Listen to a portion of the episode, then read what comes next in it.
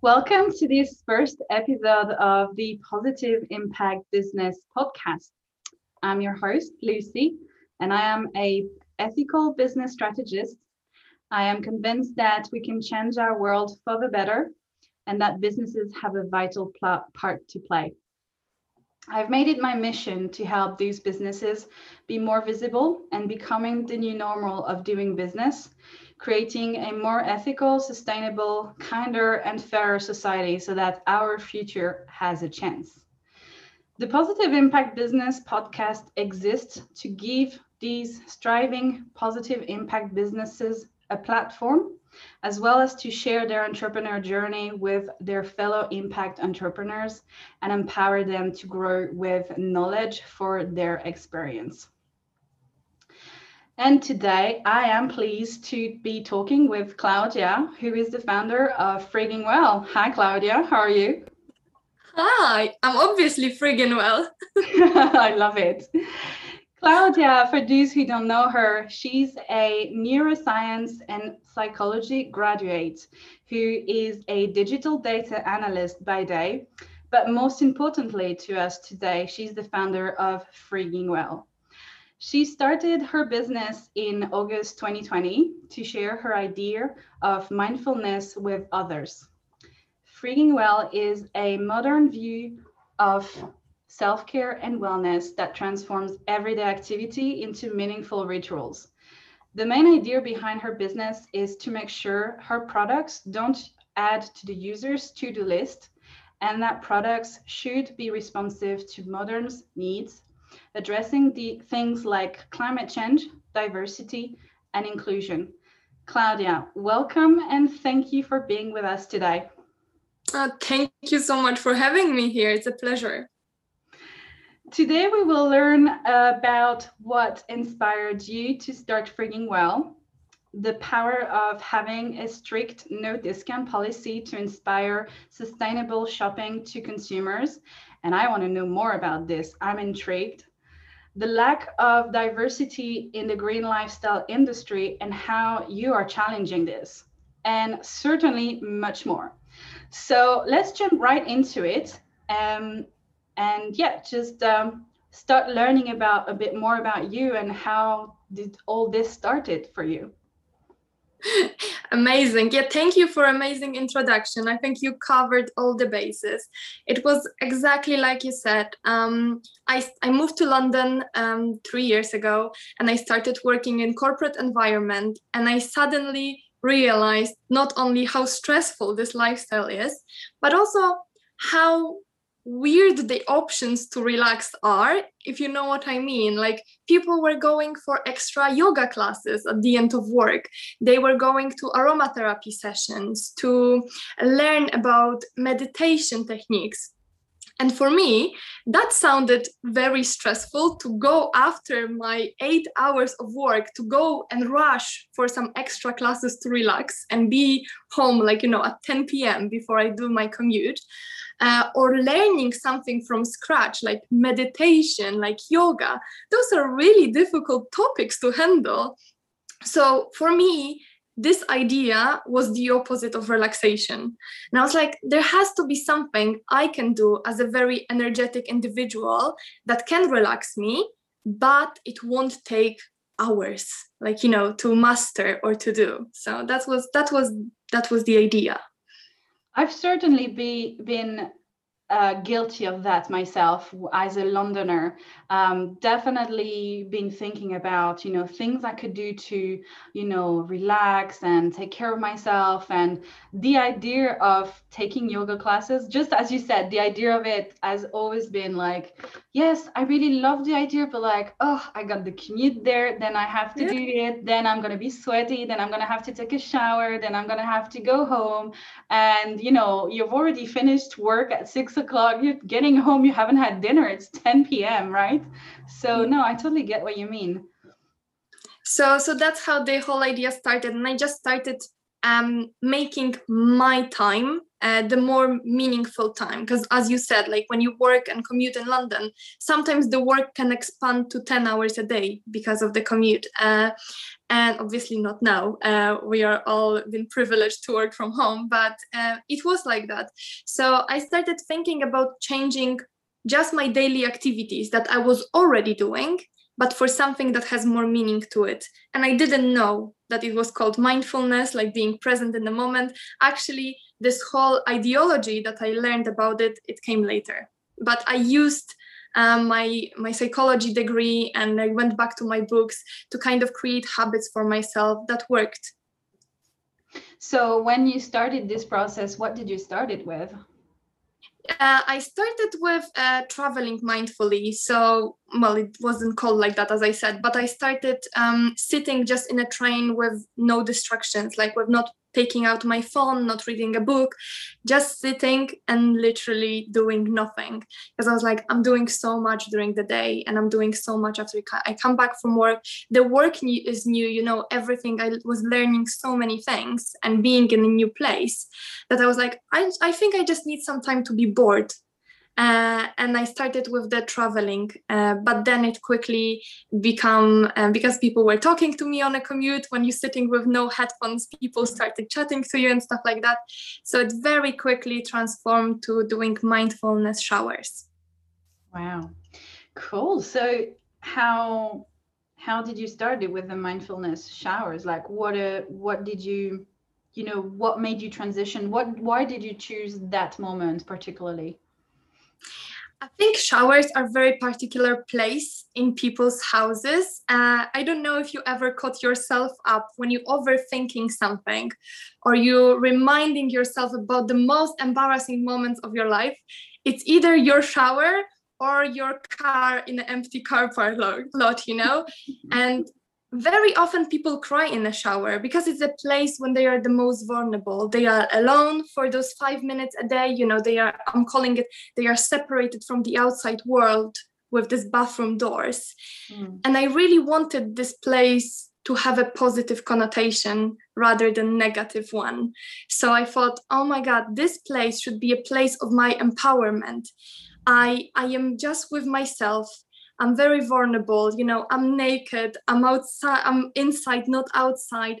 And I have this me time that rather than being sad about something, I should really empower this moment and like kind of take myself on a date. You know what I mean? Just yeah. spend some very nice time and enjoy myself there. I really love it. I'll be honest with you. I think the shower is the moment where I always remember an argument and I find exactly the right sentence I should have said back, you know, and I'm like, ah, damn, I should have said this, you know. So I have like, I, I really have arguments in my showers, and I'm like, oh, I have such a good argument to back this off, but that was like days ago. yeah, exactly. But look how it's setting you up for the entire day. If you take the shower in the morning and the first thing you think about is the argument you had a few days ago, it's getting this negative thought process in you from the beginning. And then it's going with you throughout the entire day. Because how you start your day is going to follow through later. So I think it's like so important to really transform those showers into place of being empowered and nice to yourself. I love it. I really never thought about this this way, and I really love this idea. Like, I'm so glad we're talking today. I'm learning so much already.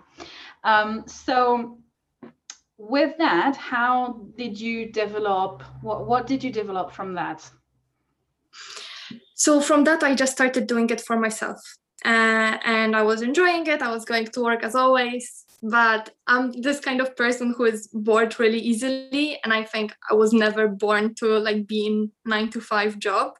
Uh, so I was like, I need a hobby. I need to do something else, and I started thinking, why don't I? If I feel like this, like those yoga classes, aromatherapy classes, if I feel like they are not a solution for me, there are probably more people like me who cannot find their own solutions either so why not to spread the idea with others and start planning how to spread the word about that? Nice. And so, um, did you? Uh, how did you did you really start planning? Like, did you just like, did you recorded what you were doing, or did you? I, how, how how did you make all that happen? How how from having your own personal mindful showers did you transform that into FrigginWell? Mm. Um, what was the well, transition? I, start... I totally get your question. I think it was as every business journey, it's so complicated to just stripe it back to few steps because it was all happening at once. You know, me learning about green lifestyle, aromatherapy, zero waste living, reminding myself how is that connect to the to the brain networks and you know uh, how it all works together. And the idea was creating very rapidly and almost organically. The more I was learning, the more it made sense.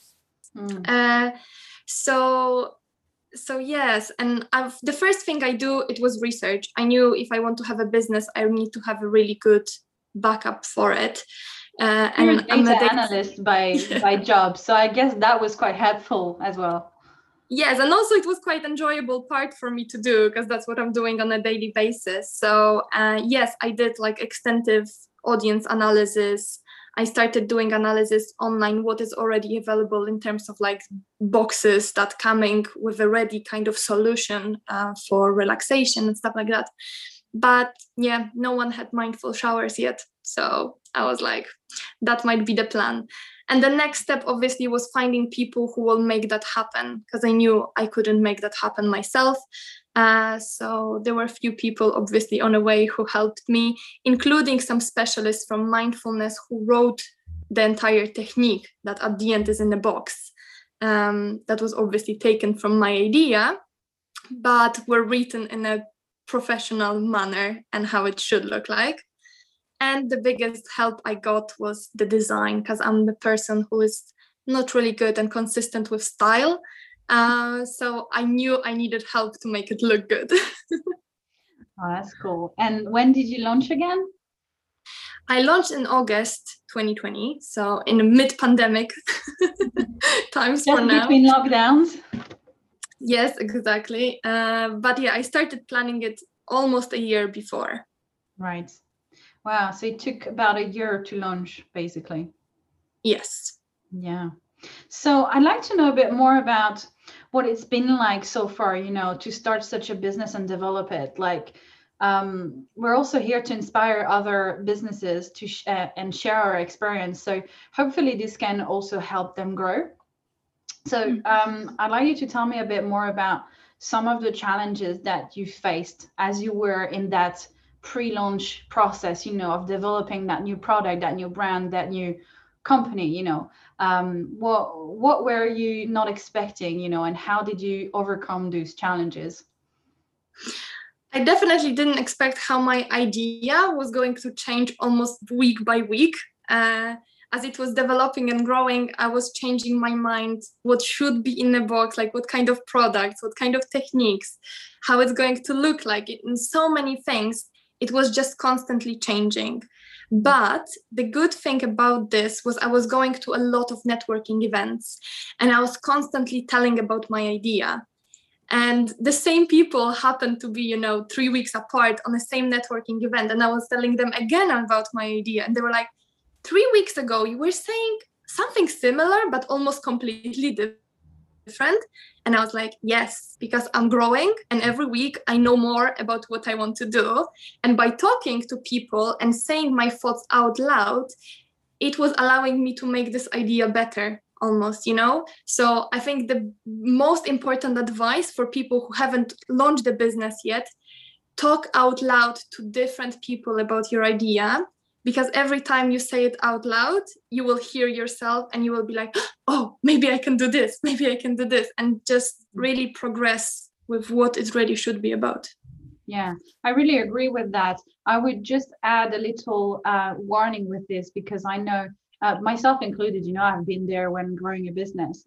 Um, when you ask it's great to talk about your ideas with a lot of people and get a lot of feedbacks but don't necessarily take everyone feedback and everyone advice as uh, gold information or as what you should be doing. Like take in what feels right for you and leave out what doesn't, because most of the time, um, it's really about your gut feeling. If this feels right, then it must be right. If this feels wrong, then it must it probably isn't for you. Um, and also, you don't know what the background of people is. You don't know if they have a clue about what they're talking about, if they actually have the expertise they say they have.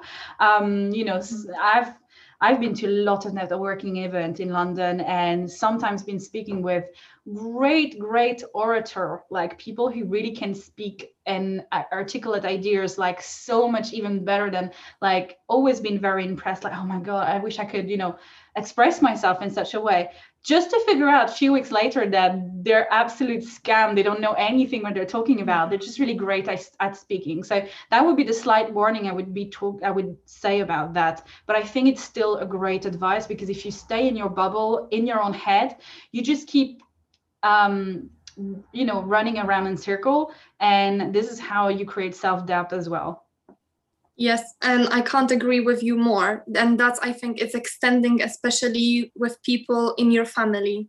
I wouldn't talk to anyone in my family about my business because, first of all, they have no idea what it's like to, to have a business and they have no idea about mindfulness. So they can support me obviously but their opinion just doesn't matter in this situation because they are not an expert in in the field but when you have someone who knows what they're doing who did it before uh, I would rather write it down at least to have a think about it if they might be right or challenge it, Google it later.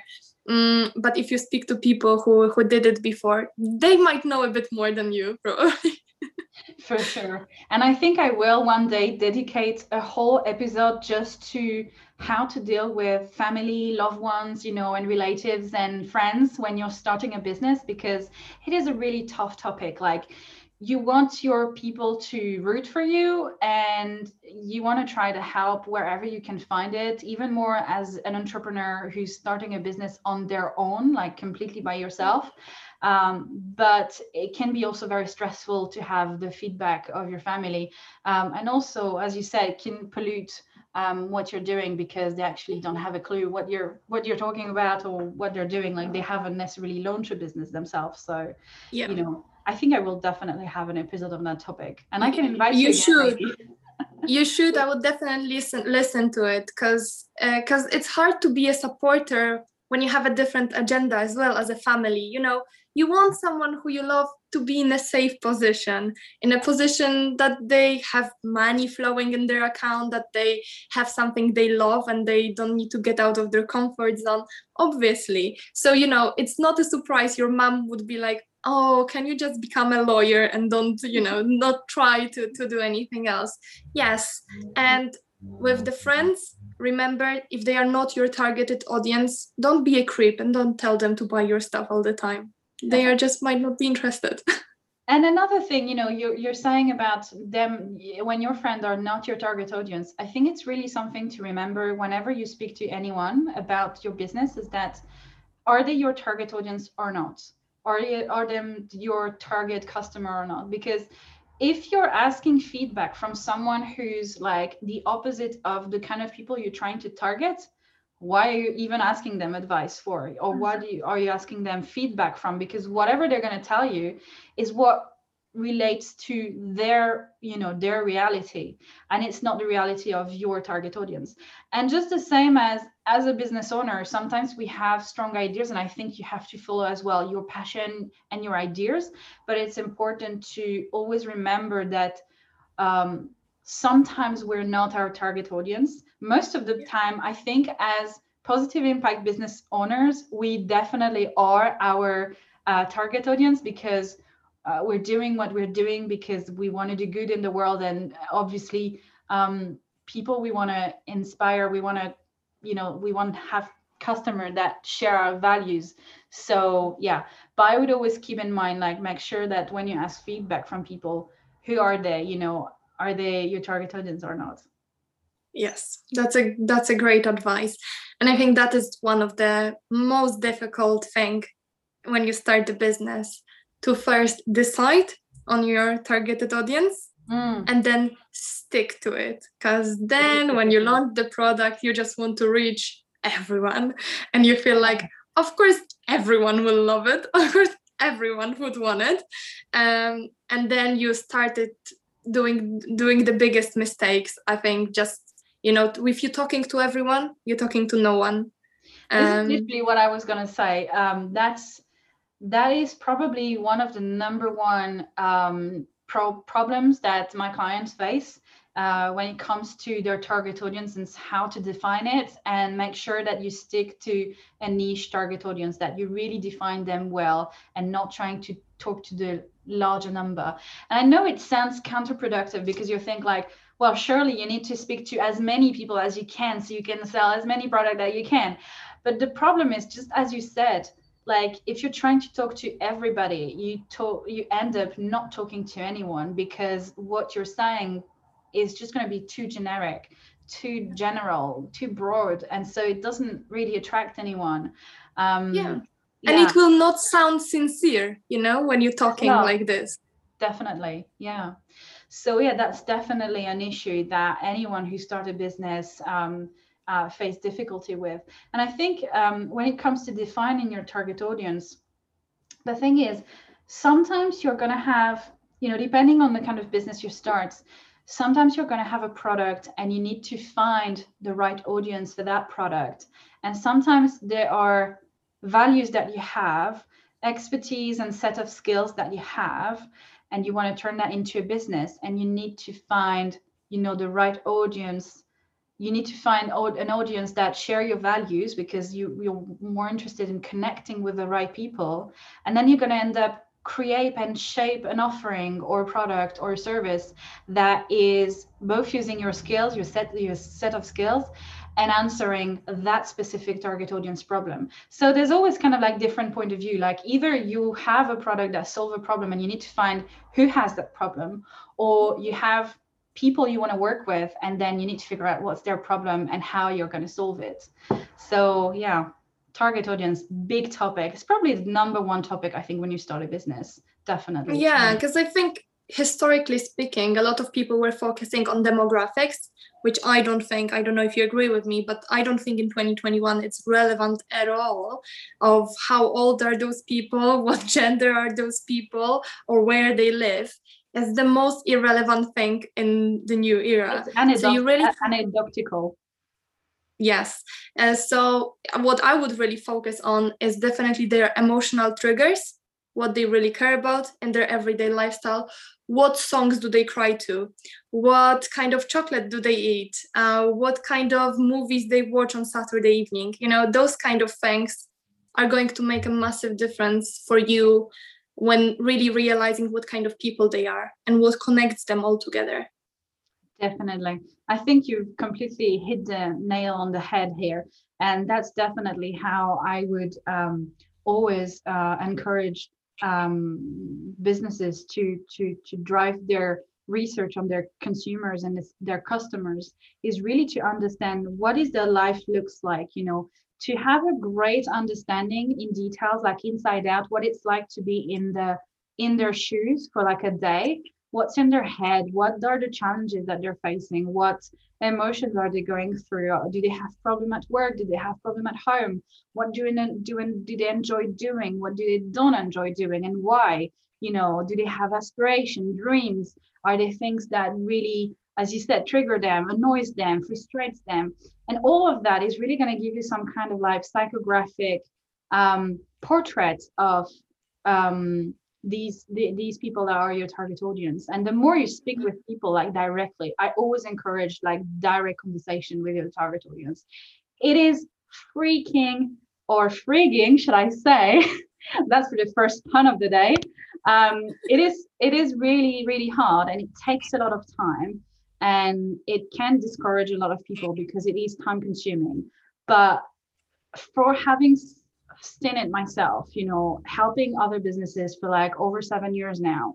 I know that this is the best investment you can do in your business is to spend the time to do that because mm. that definitely leads to all the answers that you are looking for to you know create the right product you know resh- reshape refine your product um, how you're going to talk to them how you're going to communicate your business etc etc so yeah spot on for that and i'm pleased to hear mm-hmm. that you've gone through that process because not everybody does and it's kind of a continuous work, isn't it? Because your audience yes. will be changing, especially right now. I did my analysis and then the pandemic hit. And, you know, even though if it would be for a while, I think my research would stay true. But a year in, and I, people are starting to change, you know? Um, so, yeah, it's a continuous work. And I think the advantage, the first advantage of small businesses uh, of the day is that Waitrose or like big brands like that, they don't have an opportunity to grab a phone and phone someone who uses their product or shop in their in their places. But we can. You just mm. grab first follower you have on Instagram and tell them, "Can I call you for 15 minutes free. and ask you?" You can do it. It doesn't cost you anything about, about apart from your time.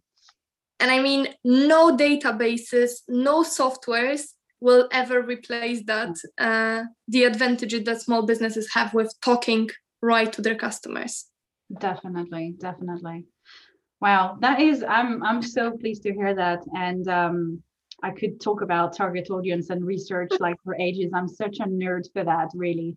But i want to take a little step back and um, you mentioned to me when we were preparing for the podcast you mentioned to me that um, you were working on uh, inclusion um, in you, you talk to me about how um, your niche you know as a green lifestyle brand has difficulties with inclusion or facing facing problematics regarding inclusion and in everything that's about tackling climate change. So i'd love for you to tell me a little bit more about that.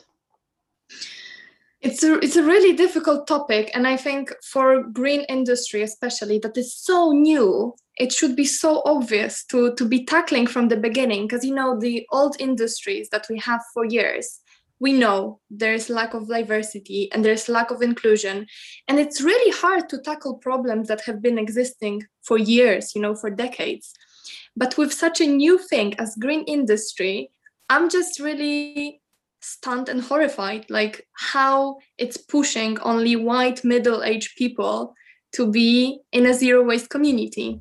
Mm, and this gap is constantly growing rather than getting smaller so this is something i definitely would encourage all zero waste sustainable business to look into to make sure their ads are targeting everyone, not only the easiest audience, because I know, okay, they will bring the biggest conversion very quickly, but at the end of the day, in the long term run, we are going to be excluding other people than white women more and more and more.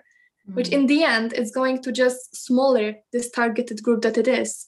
And something like climate change or buying products that are paying wages to their uh, to their employees should be important to everyone at the end of the day. So is zero waste for the privileged community definitely in some senses uh, but it shouldn't be and i think it's a business owner's responsibility to tackle this problem and to continuously doing something about it mm. i see you're really passionate about it and i really love it and i think um, you're totally right and um, it is it is a difficult topic and even more coming from i mean we're both white middle-aged women, right? well, middle-aged, yes. I don't know, but you know, like we're, we're both white women and definitely in that kind of niche of that um of that growing industry that's coming up. Um, so um, I feel sometimes, you know, maybe I'm not the right person to talk about that that much. But what do you what do you do with FrigginWell to to tackle that? So from the beginning, I was dedicated to showcase everyone using the product, like within my social media, to make sure that the face of FrigginWell is not white middle-aged woman, but the FrigginWell face is face of everyone who takes showers or you know who is with this audience to make sure Meran included. So all the boxing, all the design was gender neutral. I really want I really didn't want mindfulness shower set, although it might seem obvious that they will be like for her gifts you know category mm.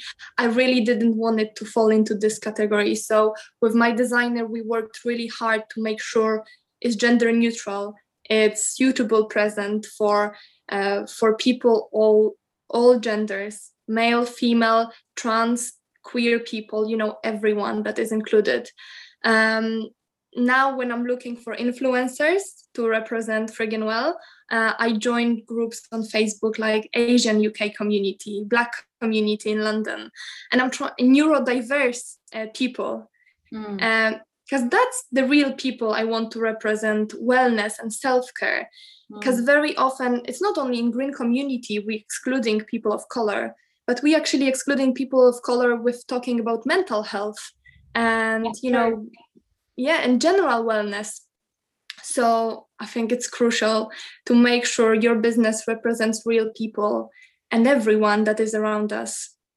I think it's really honorable what you're doing and um, and you're so right like um, you were uh, you know uh, citing you know different groups di- discriminated or minorities group. And um, yes i mean you're so right in the sense that you know uh, we don't necessarily think about um, them um, it's not that we don't think about them but you know a lot of uh, brands when they when they start we don't necessarily include in our mindset you know there are going to be you know different type of people who are using my product? And how do I, I address that you know and not just focus on people that look like me or that i'm comfortable with talking about you know?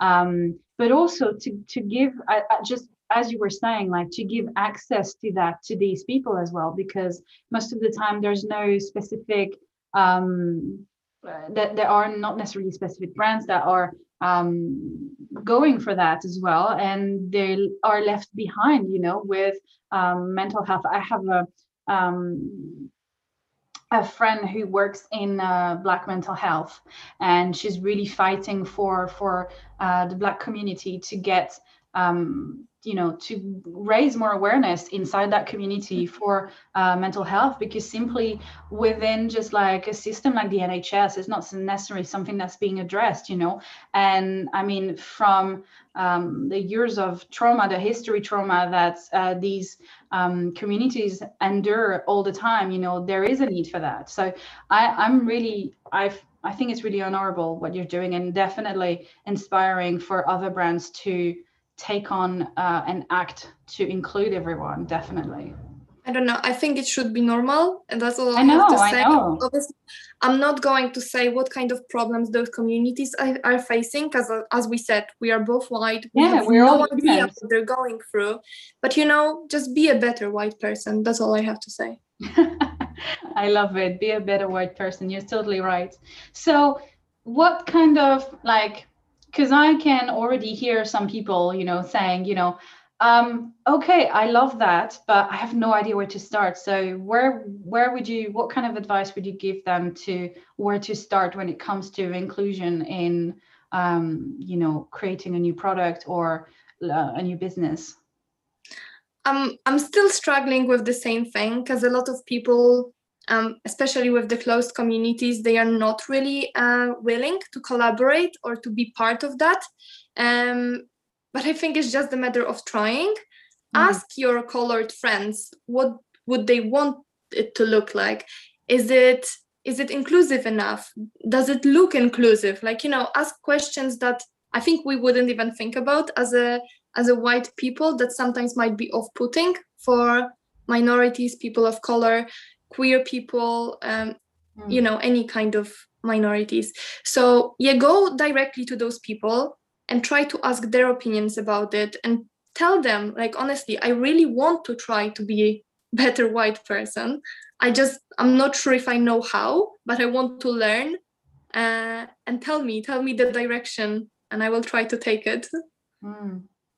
Yeah, no, definitely. And I think, you know, coming back to what we were saying earlier with um, narrowing down your target audience, I think including these um, minorities in your research, you know, including some people, like have at least, you know, three to five people of each category that you're trying to include as well in your research. Because if you're only researching from white people or cis or cisgender uh, yeah. people, um, obviously you're only going to re- have a data you know all the data you collect is only going to relate to that kind of people so i guess when, when you when it comes to um, being more inclusive as well in growing in developing a new business definitely add um, more diversity in the people mm-hmm. you're asking for to get feedback from to narrow yeah actually in the, in the process of research you would realize how much in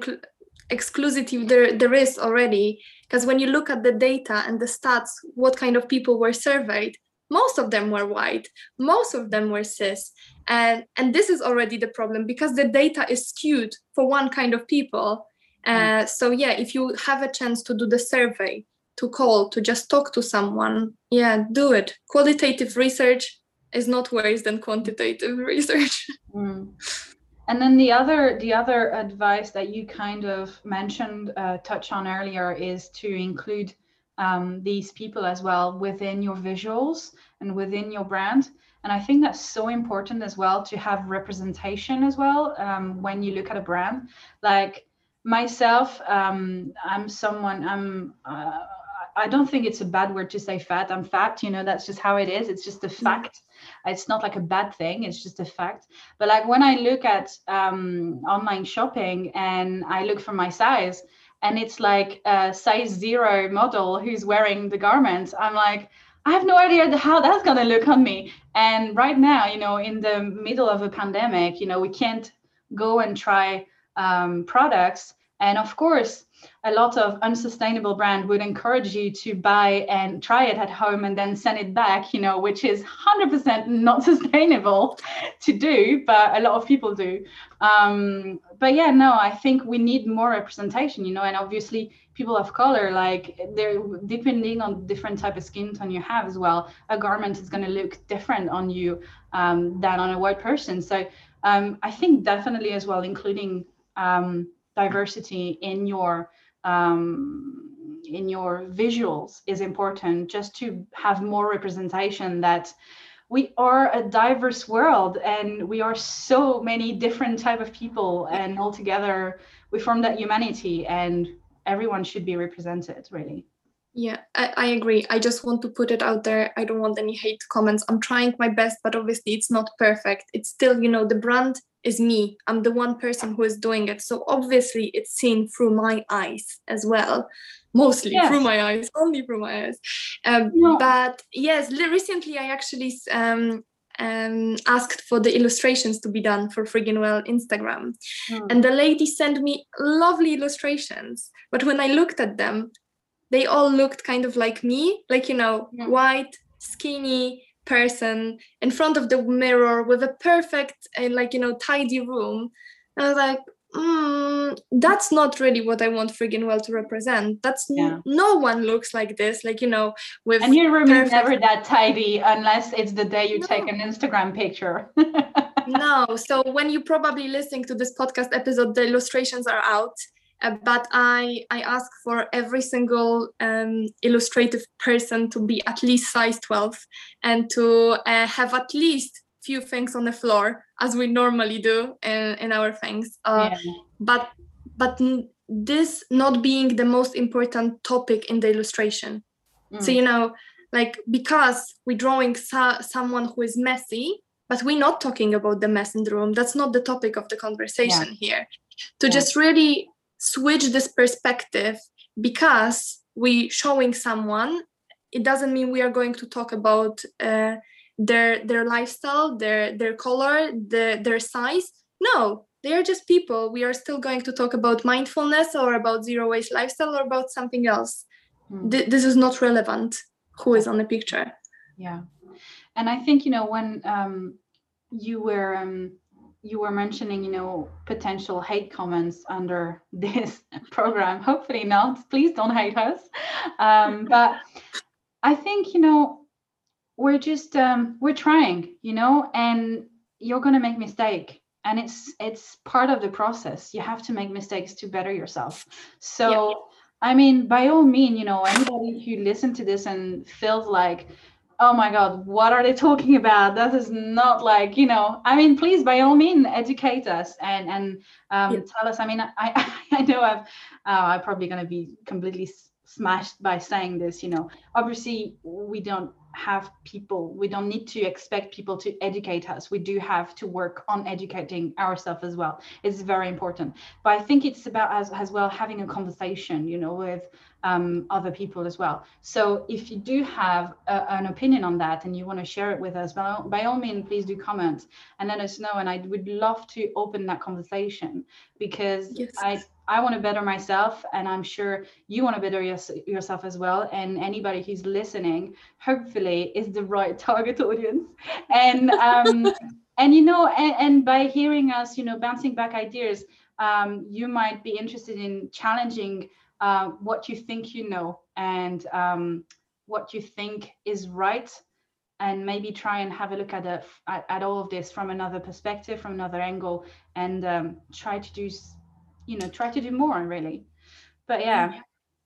Yeah you know I'm, I'm willing to apologize if i said something stupid. Let us know in the comments. Uh... yeah no definitely. I mean we we we are 100% not here to offend absolutely anyone.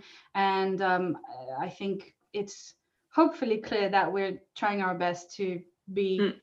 on the topic of inclusion and not the other yeah. way around.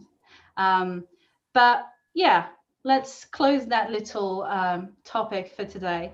And um, I just wanted to throw this just right now, you know, are there any challenges that you're facing as, you know, because obviously you said you've, your um, your business has drastically changed like your audience has changed as well because of your obviously i mean I don't think any business in this world hasn't been through massive changes and um, refurbishment, if I may say, you know, considering the pandemic, you know. So obviously, you said, you know, you had uh, something that was quite neat and narrow just before the pandemic, and then, you know, all that happened and it changed kind of everything. So I just wanted to ask you if currently you're facing any challenges, what are they? and if there's anything um, I could potentially do to help with that. Yeah, sure. So the standard I think challenges every new business is facing is to still like put the name out there.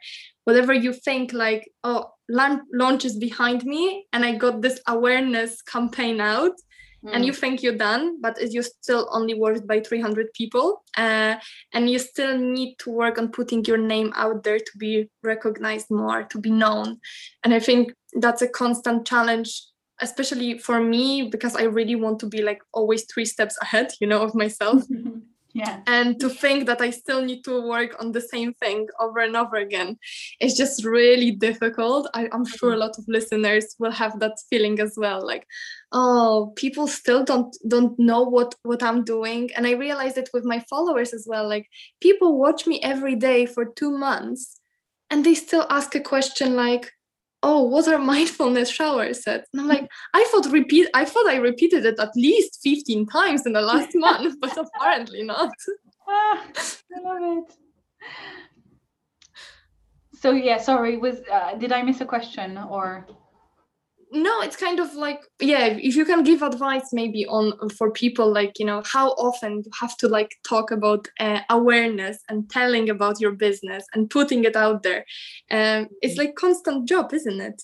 There's it is. nothing you can do to speed it. Gosh it really is isn't it? I think when it comes to engaging with or with your audience um it's it's really about being authentic and i know it sounds like cliche and probably any marketer told you that before you have to be authentic you know it's just what it is. But i think you know okay so from a technical point of view you know when it comes to social media and i hope um, i'm not saying um, anything wrong here i don't think i do but um, for me on the on with when it comes to social media and your social media presence the most important thing when it comes to the technical part of it, of growing an audience, is to make sure that you post regularly. It doesn't matter, I mean, it does, but to some extent, it doesn't matter if you are not putting content out every day or, you know, every second of the day. Like, as long as you're consistent like for instance if you say you're going to post one post a week every week and you keep that you know growing that's good because the algorithm what what what the algorithm is going to pick up is that you are regular and you keep coming back at a, at a kind of a regular pace. Whereas if you're um, posting a lot you know within one week and then you're completely off for like three weeks then your stats are going to go down. And when you're trying to pick up again, your content is not going to be shown to a lot of people at once. So that's the thing that you need to understand about the technical part of social media is that when you post something, if you're whether you have 200, uh, 500, 1,000, a million followers, it never shows that post to everyone at once. It shows it to a little part of your audience and it sees like do people react to this? Do they like do they engage with it? Do they comment?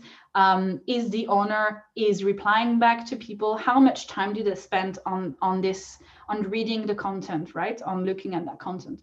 And if there if if there is engagement then it's going to show it to more people and more people and more people. Um, so where was i going with that?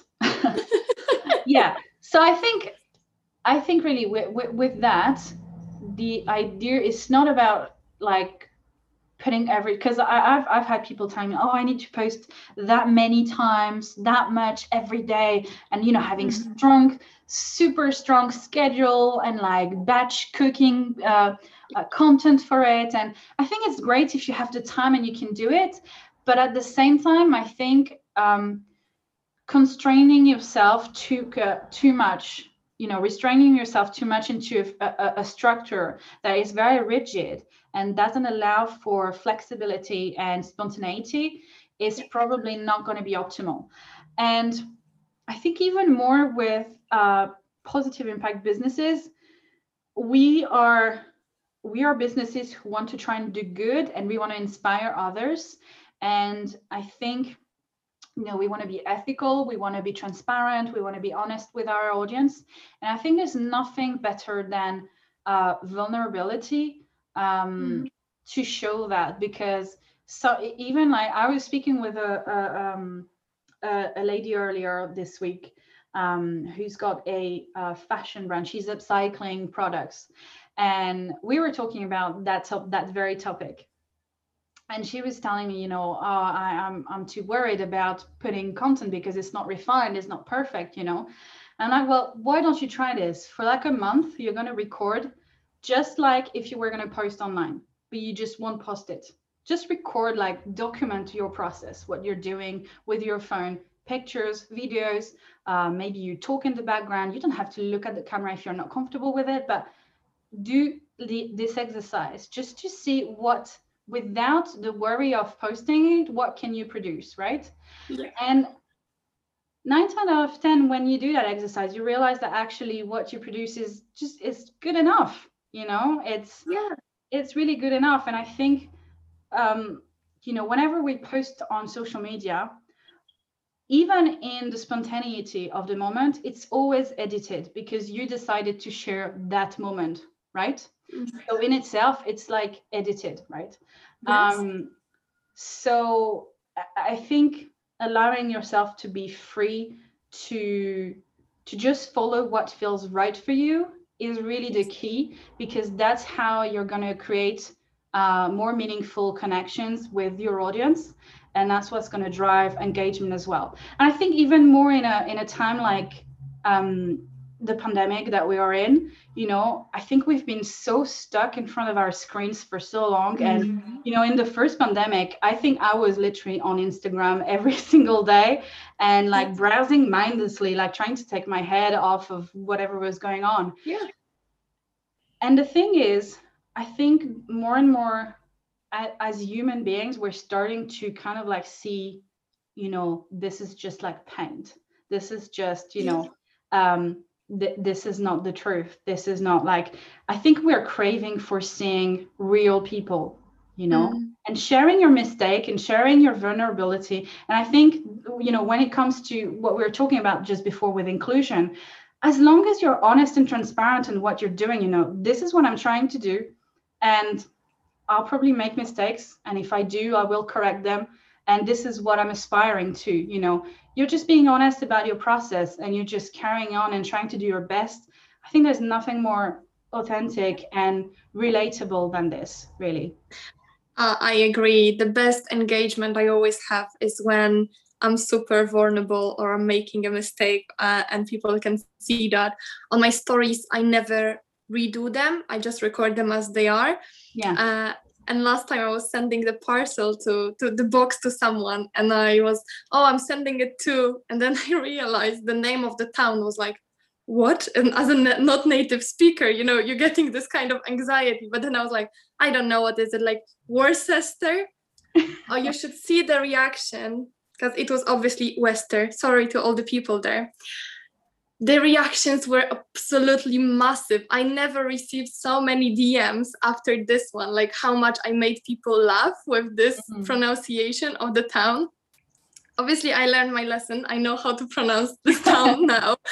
But uh, you know, it was so cute to see that first, actually, people are listening what I'm talking about because they heard it uh, like um, and the second thing how positively they react they were like you are so funny. And i mean i didn't i wasn't trying to be funny but it just it's just it was a good laugh for everyone because mm. my husband from the background was shouting like it's wester and i started oh, laughing as well like, I started uncontrollably laughing as well at this story, and and then everyone was laughing with me, and and that's the entire goal, you know. That that's how my life looked like here, you know. Sometimes yes, I speak I think fairly well for for not a native speaker, but then yes, some words still surprise me. yeah. Why would you put so many letters? in a I town know. wester what for i know i know the english language is sometimes very challenging.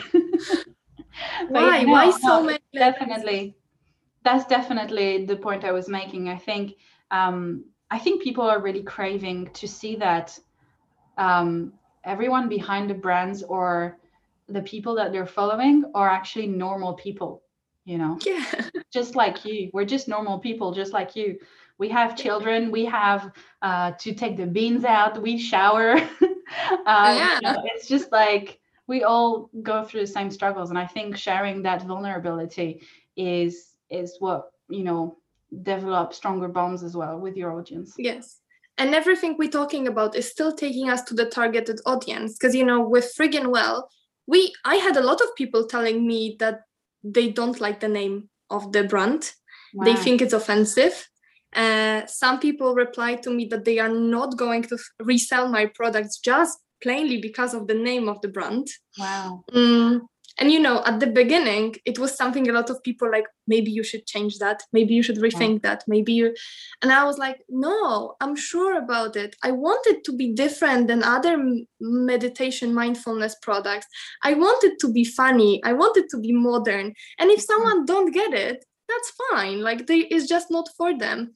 Exactly. But all my social media are like this as well. I'm this kind of person who who likes being modern and funny and out there. A lot of my videos include swear words in it, and you know I think that's fine. My product is not for kids, and if you can't handle this kind of or you find it offensive, definitely FrigginWell products are not for you because uh, that's modern mindfulness. I'm not going to ever tell you to sit three hours in one place and meditate because that's not something i would ever do. Like you know it's something for people who are just now i don't want to say more fun but i get it. I think i yeah i think i we totally get it. And um, i think you're so right you know um, that's really something again coming back to the target audience you know and this is to show like this is people listening right now this really shows you how much your target audience is important and yeah. in in different aspects so for instance with that in mind you know with what we just said when someone disagree with what you're saying or is not happy with that you know it's okay. And it's just probably not for them and they're probably not your customers you know? And it's like it's like when when i have um, potential clients you know who um, disagree with the way i'm offering my services i'm like that's fine you know? You're I don't want to work the way you want to work and you don't want to work the way I want to work, well, then we're not meant to be with for each other, you know? And you'll find another coach, you'll find another mentor that can help you with that specific way of working, but it isn't going to be me. And I'm not going to change the way I work to please someone because that's just not who I am, right? So you have to stay exactly. true to yourself. Exactly. And that's the same like with the pricing and everything else. Mm. Uh, I, I always say like you know, of course, some people drive Skoda, and that's fine. It's a normal car, it can take you everywhere. But then there are some people who drive Ferrari, right? But no, I don't think anyone in this world is writing letters to Ferrari to make their car cheaper so they can buy it. Like, no, it's just not the car for you. I love that example. And, I'm always saying when people write to me, like, it's I can get your things in Poundland. Why is it so expensive? I'm like, I never was trying to be Skoda. I want to be a Ferrari in mindfulness shower mm. sets, and I'm sorry if it doesn't fit you. And I think, you know, when that's another thing, you know, whenever someone um, tells me that I, what I do is too expensive, I always try to gently um, tell them that it's not that I'm too expensive, it's that right now they cannot afford me you know and that's okay that's okay if you cannot afford me and you'll probably find an option that suits what you can afford but it's nothing yes. to do with being cheaper or more expensive no. i think um i mean I know a lot of businesses who are not in that mindset of being honest, who are not in that mindset of being ethical, and who are definitely for profit before they are for purpose. This is not who we are, you and I, and yeah. the people that are listening to this podcast, right? Um, but as you know, someone that is a business like that, who is for profit, for purpose, um, yeah.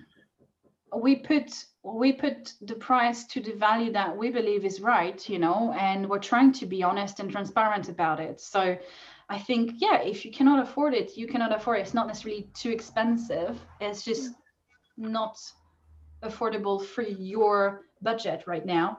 And yeah, exactly. Yeah, but I just don't understand where it came from that it's okay. It's okay to say small businesses that they should make their products cheaper, but no one is writing to Ferrari letters to make their cars cheaper. It's the same situation, you know don't tell people how they should price their things. I think they know what they're doing. At least I calculated my price before it went live at least 17 times. Because, yeah. uh, you know, you're just very, um, it's very stressful thing to price your product, especially mm. price your services. I don't even want to think about pricing that. Tell me about it. I've tried. Uh, I've worked on my pricing in so many different ways before I could narrow it down. Like yeah really I, I, can make a whole podcast about this yeah. as well honestly but yeah it's a difficult topic but it's so important that yeah. you know why you made those price what does it include and mm. Especially for purpose-led businesses make sure you are a business first not a charity. You know your products need to be valued and they need to cost to cover all the costs so you're not working and paying extra for it. Uh, so be careful with your pricing. And I would add to that as well that a lot of for purpose businesses need their profit in order to achieve their impact mission. So if you're not selling or if you're not making the profit that you need to be able to then reinvest in whichever social and environmental activities that you have in your business and that you know drives your mission and the impact you want to have in the world, how how is how are you going to make an impact right so yes you know yeah. yeah you know how they saying in the plane put your face mask first yeah. before you apply it to the child. And it's exactly the same rule applies. How do you want to give 10% of your profit to the charity if you haven't made any money yet on your business? Yeah. You know first things first i know it sounds fancy and everyone wants to well not everyone but we want to share our profits with other people. Mm-hmm. but when i'm earning 20 pounds a month what those two pounds will make? Like no difference at all. So it's better okay. to put those two pounds each month to to grow your business and mm. then give 200000 then exactly. That gives me some ideas to have a, a, special edition of this podcast specifically to talk about money and demystify talking mm. about money within the positive impact business community because yeah. it is a top it is a very sensible topic and i've come across so many founders of businesses who've been in their business for like three four five years and they still feel guilty about giving themselves a salary and to the point that they're you know they're they're they're not making a profit and they're not achieving the goals that they want to achieve and mm. this needs to be challenged because i really want to see them thrive uh, because we need we need more positive impact business we need more purposeful businesses to be visible to exist to be successful to show the uh, world that it is possible to be ethical to be sustainable to be for purpose and profitable and that yep. you know the old way of doing business is outdated. And that's really that's really my goal with you know trying to empower other positive impact businesses. That's really what i want. But yeah. No and that, and that's beautiful. Yes i i totally agree. Uh, you know ma- making profit is normal. That's what we all do. We exchange our hours our expertise for money. And and there's nothing to be ashamed of and i'm always uh, i'm very transparent with my prices as you know and i'm very transparent with my no discount policy uh, which uh, I know is challenging for some people still. Uh, but I said from the beginning how much money I spent to open FrigginWell And, you know, if someone wants to challenge that, like, yes, I want to make those money back. That's the entire idea of it. I didn't make it as a hobby project to just spend money because I didn't have where to put them. Uh, there were so many other ways I could spend them. but there's also a, a, much a much deeper uh, concept behind your no discount policy because you said to me that it had to do as well with ensuring that people who buys your product you know they do it within with conscious as well with with their yeah. conscience and not just because they can buy it because it's cheap so kind of like in the idea of having a responsible, sustainable way of shopping, right? Yes, well, I don't agree with discounts, uh, but that's my personal, very strong feeling about them.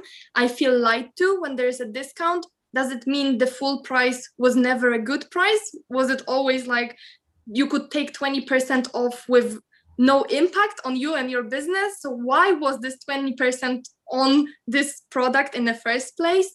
Especially mm-hmm. when some big brands are doing 70% discount. This is blowing my mind. For me this yeah. is pure lying to the customers how much product is actually valued at. Uh, and I don't do that with mindfulness shower set. They cost 34 pounds 50 for a reason and if I want to compromise this price, I either have to reduce the wages of the people who are producing the product, uh, reduce the quality of the product. Uh, but there's no many manipulate, not much manipulation there. So mm. if I take the the price of this, any pounds of it, I think everyone should question like who didn't get the money at the end when the product is discounted mm. because someone lost money uh, and if they didn't lose the money it means the profit margin was just way too big at the to, to for the start i i'm impressed of that um that thought process that you've been through within within that topic and i really I mean, I had that. I had thought about this before, you know, but the, the, the, how you put the words together to to talk about that, I think is really it really explains it very well. And I think you're so right. You know, when you see hard discount like 75% off, and mm. you know that these companies, even with 75% off, they are making a profit, um, that tells you about the cheap and unregulated labor um, that they use to get these products made. And it's really, really sad. So, yeah. I think I think you're totally right with that. So before we um, wrap up. Sorry, you you were going to say something else. No, no, I, no? I think we we're talking for quite a long time. If yeah, we need to wrap up. We need to wrap up. but before we wrap up, I just wanted to know um, you wanted to mention a couple of things regarding some events that you're going to host soon. Yes, so that that is very related to the pricing of the business. So yes, mindfulness shower sets are not the cheapest product, but um, they they are exclusive product, and that's the truth. You can take a shower without mindfulness shower sets, and you can be mindful without them. And I never said otherwise. Um, the product should never be solution to your problem. The product is the tool to help you find a solution to the problem, but I would never like tell people that that's the only way to do it right it's mm. not. There are so many different ways. I would be honored if you would like my mindfulness shower set and you would like to give it a try but it not it's it's not a must.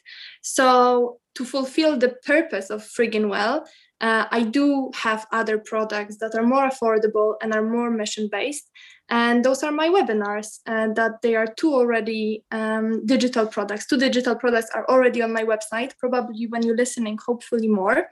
Um, and they are always for free for the first week and then they cost two pounds 50 uh, and those products throughout the time being they will be discounted and they will be offered for free because they are purpose-led products that I really want everyone to have. I really want everyone to be able to create their habits, to set up their goals properly, and do things like that.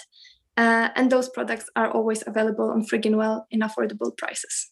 Awesome. And we will make sure to link um, all the useful links to your website, to your social channels as well in the description to ensure that people can find you and find all this amazing. I'm always loving having new frigs on my social media. So that would be nice. I, I really love the name, honestly. I'm completely I'm rooting for it. Well, um, thank you so much for uh, talking with me today. It was an absolute delight and to know more about your business. And it was really inspiring and motivating as well to hear about your journey as a positive impact entrepreneur.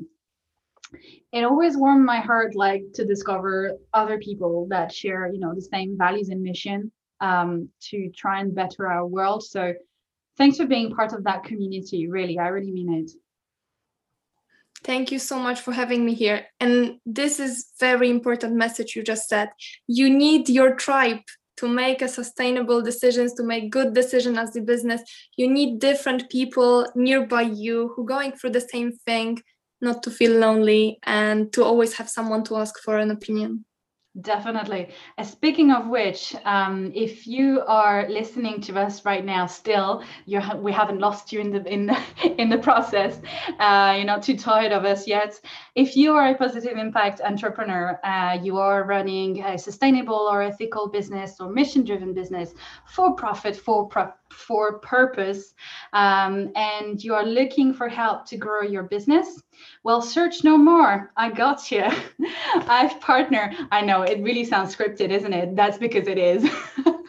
Um, so yeah i've partnered with a team of experts from um, social media to accounting to business strategy myself to sustainability uh, experts to help you grow your business.